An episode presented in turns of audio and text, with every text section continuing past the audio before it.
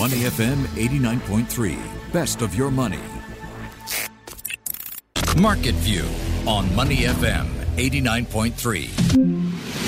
Good Friday morning. Asia Pacific stocks are trading mixed this morning as sentiment appears to be more cautious than in the US. US markets rallied overnight, but here in Asia, Seoul is trading down one third of a percent. Tokyo and Sydney are in the green, but not by much. I'm Michelle Martin. Joining me now as we break down all the market action is my guest, Abhilash Narayan. He's a senior investment strategist at Standard Chartered Private Bank. Good morning, Abhilash. Good morning, Michelle. We begin this morning with a company that I imagine every listener is familiar with. In fact, some of you may be in one right now. I'm talking about Grab, Southeast Asia's biggest ride hailing and delivery company. Grab's listing on NASDAQ overnight via a merger with a SPAC was filled with superlatives. It's the biggest listing ever by a Southeast Asian company in the US. Grab's merger with the Altimeter Growth Corporation, which made the listing possible, is also the largest ever SPAC merger. I'm pretty sure Grab officials wish this particular word was uh, not added to the list. Grab's debut, was it a major flop or not? Grab fell more than 20% below 9 US dollars a share. And this on a day when the overall market sentiment was relatively bullish. So Abhilash, why do you think Grab shares performed so poorly on their first day out of the gate? Uh, thanks, Michelle. No, I think uh, obviously the, the, the drop that we saw in Grab shares was quite large. But if we take a, a, a step back and look at the broader picture for the markets, mm-hmm. yes, uh, if you look at U.S. stocks, they did rise, but if you look at European stocks, they were actually, you know, in the red. So there has been some positive news that has come through in terms of the new variant, uh, Omicron variant for the coronavirus, but there is still a lot of uncertainty out there, mm. and the market sentiment remains fragile, especially if you look at the VIX index, which uh, indicates that the volatility is still quite elevated. Now, if you look at the transport industry, uh, which obviously Grab uh, has exposure to, there's obviously a risk that, you know, if the variant is a bit more serious than what markets expect right now in terms of its severity and uh, infectiousness, then we could see a decline in overall mobility. So uh, I think it's, it's, it's a combination of fragile market sentiment and the overall, you know, weak sentiment we've seen for SPACs uh, throughout the year. All right, and on that point, uh, do you think that Grab's performance will dampen enthusiasm for SPAC listings moving forward? Uh, if you look at the SPAC uh, uh, performance of SPAC listings, right? So there's a index on Bloomberg, uh, and when I compare the performance of uh, SPACs versus S&P, the results could not be more contrasting. So S&P 500 is up by more than 20% uh, this year, and the SPAC index is down by more than 10%. So uh, we've seen that throughout the year, throughout 2021, the interest in SPACs has been sort of muted. And if you think about a lot of companies who issue through the SPAC route, they are relatively new companies, uh, and a lot of them uh, have negative free cash flows, and a lot of them are loss making. Yep. Now, when we compare, when we you know add on top the fact that uh, global central banks, be it Fed, be it uh, Bank of England, uh, and to a certain degree, maybe ECB are looking to reduce the easiness of monetary policy. And you know, uh, Fed Chair Powell indicated over the past week that he's looking to accelerate tapering. What that means is that the easy liquidity that we we've seen for the past 18 months is going to reduce going forward. So conditions will still remain easy, but at the margin they'll become less so, and that obviously creates a more challenging outlook for companies who are still loss making and who need this liquidity. Got it. Now, we use Grab for all sorts of services transport, food delivery, e payments with its digital wallet. Grab faces competition from a host of players, though, including GoTo, the company formed by the merger of Gojek and Tokopedia. Abhilash, what do you make overall of the market for companies like Grab? It depends on the time horizon. So if you're looking at the next three to six months, uh, obviously the technology sector uh, may face a bit more volatility as we see uncertainty around global interest rates. The Fed is expected to raise interest rates sometime in 2022. So we could see a bit more volatility, but mm if the investor horizon is three to five years, then we uh, continue to believe that technology sector companies are well positioned to uh, potentially outperform the broader market because the earnings growth that you should see in the broader technology sector would be you know higher than the broader market. And as global growth slows down, uh, investors would be willing to pay a greater premium to access this stronger growth rate. We're going to move to U.S. markets in a while, but first, another factoid about Grab. Moments after the bell ringing ceremony yesterday evening here in Singapore, Grab co-founder Anthony Tan said, quote, the stock will go up and it will go down. And he couldn't have been more on the money. Grab shares had soared in pre-market trading, and when they opened, Tan briefly became a U.S. dollar billionaire. The stock slide, though, wiped away 17 billion U.S. dollars in market cap, leaving Tan's share worth about 725 million. This according to the Bloomberg Billionaires Index, of course. All right, let's look at the U.S. markets overall. Last night, I read that JP Morgan Chase was advising clients to buy the dip. The advice seems quite prescient when we look at how the major indices performed overnight. The Dow jumped 1.8%, its best performance since early March. The S&P 500 rose more than 1% as well. Gains on Nasdaq a bit more muted due to a modest drop in Apple's share price. Overall, the indices are likely likely still on track to finish in the red this week. Abhilash, do you agree with JP Morgan Chase strategists uh, buy on the dip, or are you a bit more cautious in the face of fears about Omicron, inflation, and interest rates? Well, uh, if you look at um, the buy on dip strategy, it, it has certainly been one that has worked for investors, not only this year, but over the past few years you know, maybe with the exception of March 2020 when there was a lot of uncertainty mm. when COVID was first declared as, as, as, a pandemic.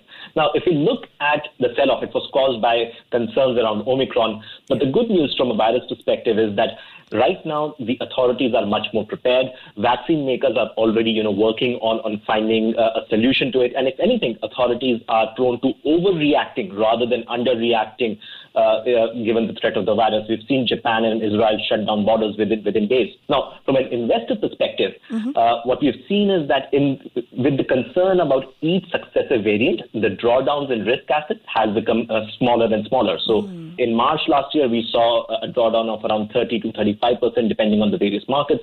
The drawdown we saw for Delta variant was smaller than that, and in the current uh, you know episode, we are seeing a drawdown in the range of three to five percent for most markets. So, uh, as market investors have become more immune to the concerns of the virus, uh, the drawdowns have become smaller. So yes, a buy on the dip remains a valid strategy as long as it's done within you know the appropriate risk limits.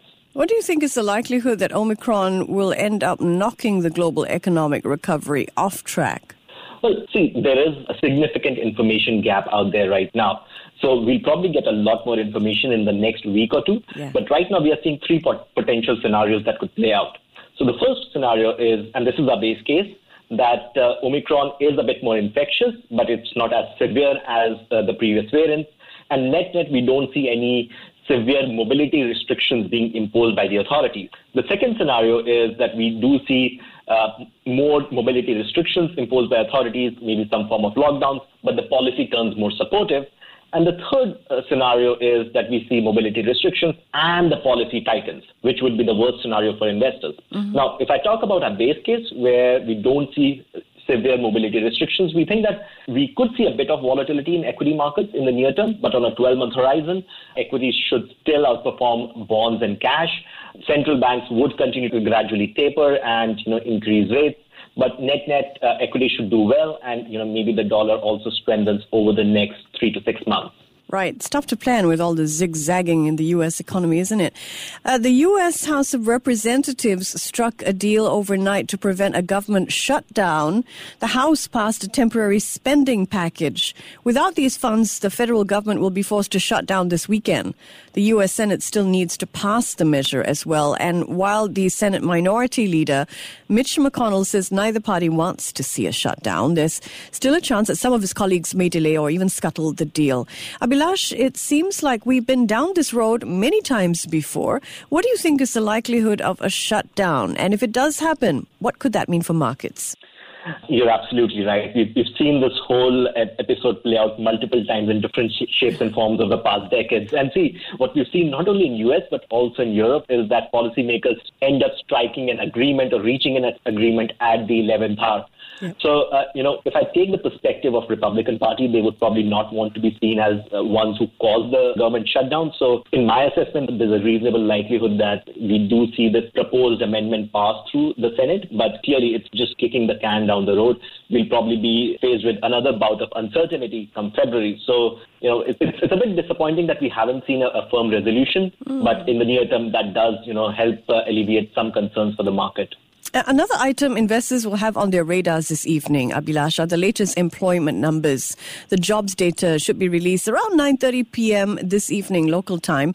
What are you going to be on the lookout for with these numbers? Well, uh, you rightly pointed out, it's probably the most important data release in the last few weeks. And the reason why I say that is in the last week or so, uh, Fed Chair Powell and a number of other Fed speakers have indicated that they're looking to accelerate the, the pace of tapering, so mm-hmm. making uh, monetary policy less accommodative, which would open the path for Fed to increase uh, rates or hike rates earlier in 2022. So that would indicate, you know, a significant shift in, in policy guidance.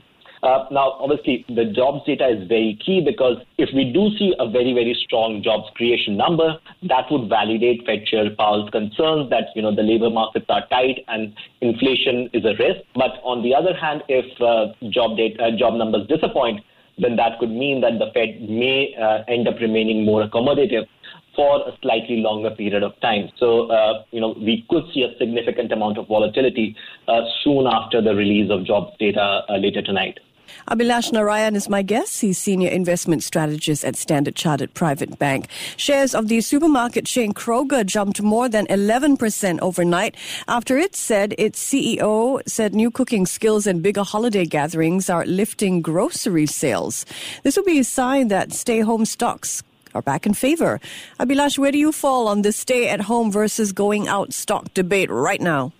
Uh, I think it, it falls down to the time horizon. So if we are looking at the next three months, given the fact that uh, there is a bit of uncertainty about how authorities would react with regards to the Omicron variant, we think that uh, stay at home stocks could be the beneficiaries. Mm-hmm. But if we take a page out of the Delta variant incident uh, earlier this year, if you look at the three month period from end of April to late June, when Delta variant was at, at its peak, what we saw for US stocks was the sectors that outperformed were healthcare, which is obviously a defensive sector, but also technology sector uh, as demand for home-based working and learning solutions increased.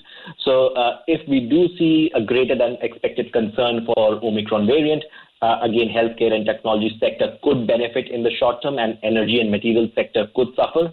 But again, if we have a 12-month horizon, then we think that you know energy and uh, material sector and maybe going out stocks as a whole mm. uh, should perform broadly in line with the broader equity markets. Next up, Abhilash, let's turn to the oil markets. The OPEC plus nations have agreed to stay the course and they'll stick with a previous plan to raise productivity by 400,000 barrels a day starting next month. This despite concerns that Omicron may slow economies. So if we look at oil prices, both Brent and West Texas crude are now trading below 70 US dollars a barrel. Abhilash, the OPEC plus nations did build a so-called escape clause into their latest agreement. So they left the door open to changing output on short notice. And uh, uh, it's an unusual step. What do you make of it? Yes, absolutely. The key point from the OPEC meeting that while they have sort of agreed to respond to the pressure from the consumer nations, especially US, to increase output, there is that offset clause where they can reduce the output at a short notice. But see, it's it's not something which is new. It's not something which is unknown. If you go back to March last year, when the global demand was falling off quite uh, quite sharply in March, April last year, OPEC did cut down the output at a very, very rapid pace. So, uh, yes, the clause is there to, to guide the investors, but it's something which we have seen in the past. Now, if you look at oil prices in general, obviously we saw a big pullback over the past week uh, based on demand concerns, as, as you pointed out. But on a 12 month horizon, we still remain moderately constructive on oil prices.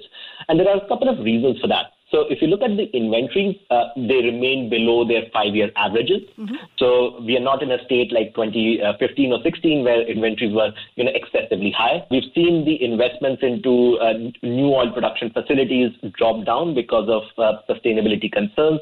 Uh, and if you look at uh, the demand fundamentals, the base case for us is that on a 12 month horizon, we continue to see a global economic recovery and we continue to see a, a moderate paced expansion in demand, although there may be bumps down the road.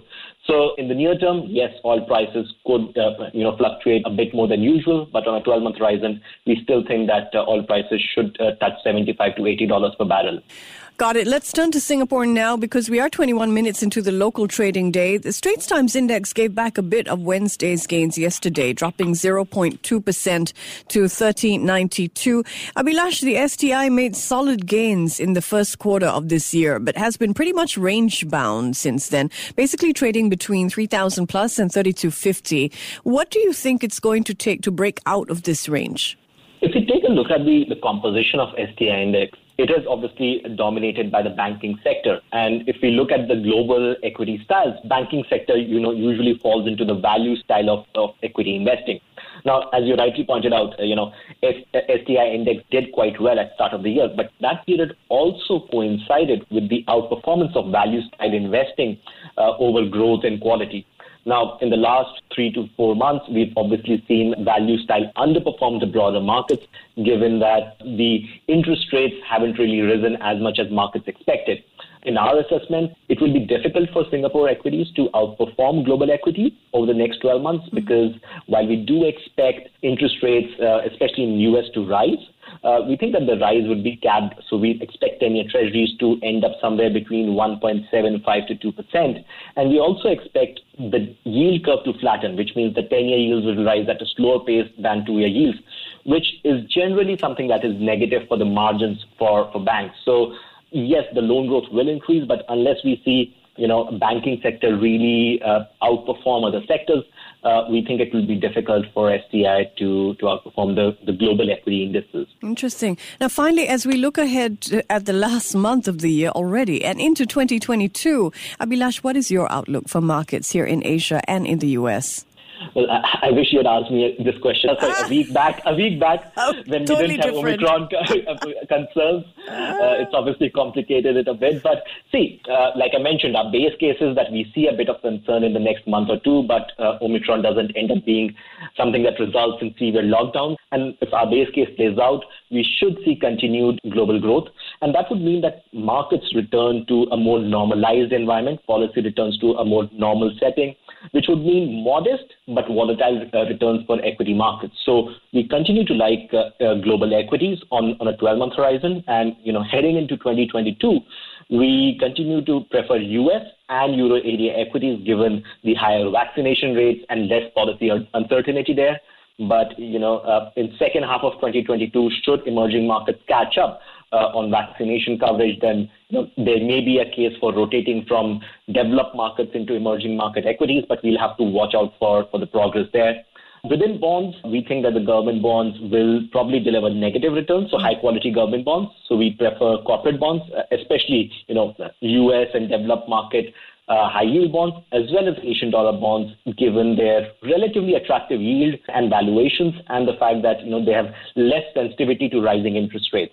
Uh, and yeah, I think for investors with a multi-year horizon, we think that climate-related investing, uh, investing into ESG-related themes, and disruptive innovation themes still remains uh, an attractive opportunity. Very positive outlook. I'd like to concur with that as well. Abhilash Narayan is Senior Investment Strategist at Standard Chartered Private Bank. Before acting on the information on Money FM, please consider if it's suitable for your own investment objectives, financial situation, and risk tolerance. To listen to more great interviews, download our podcasts at moneyfm893.sg or download our audio app. That's A W E D I O.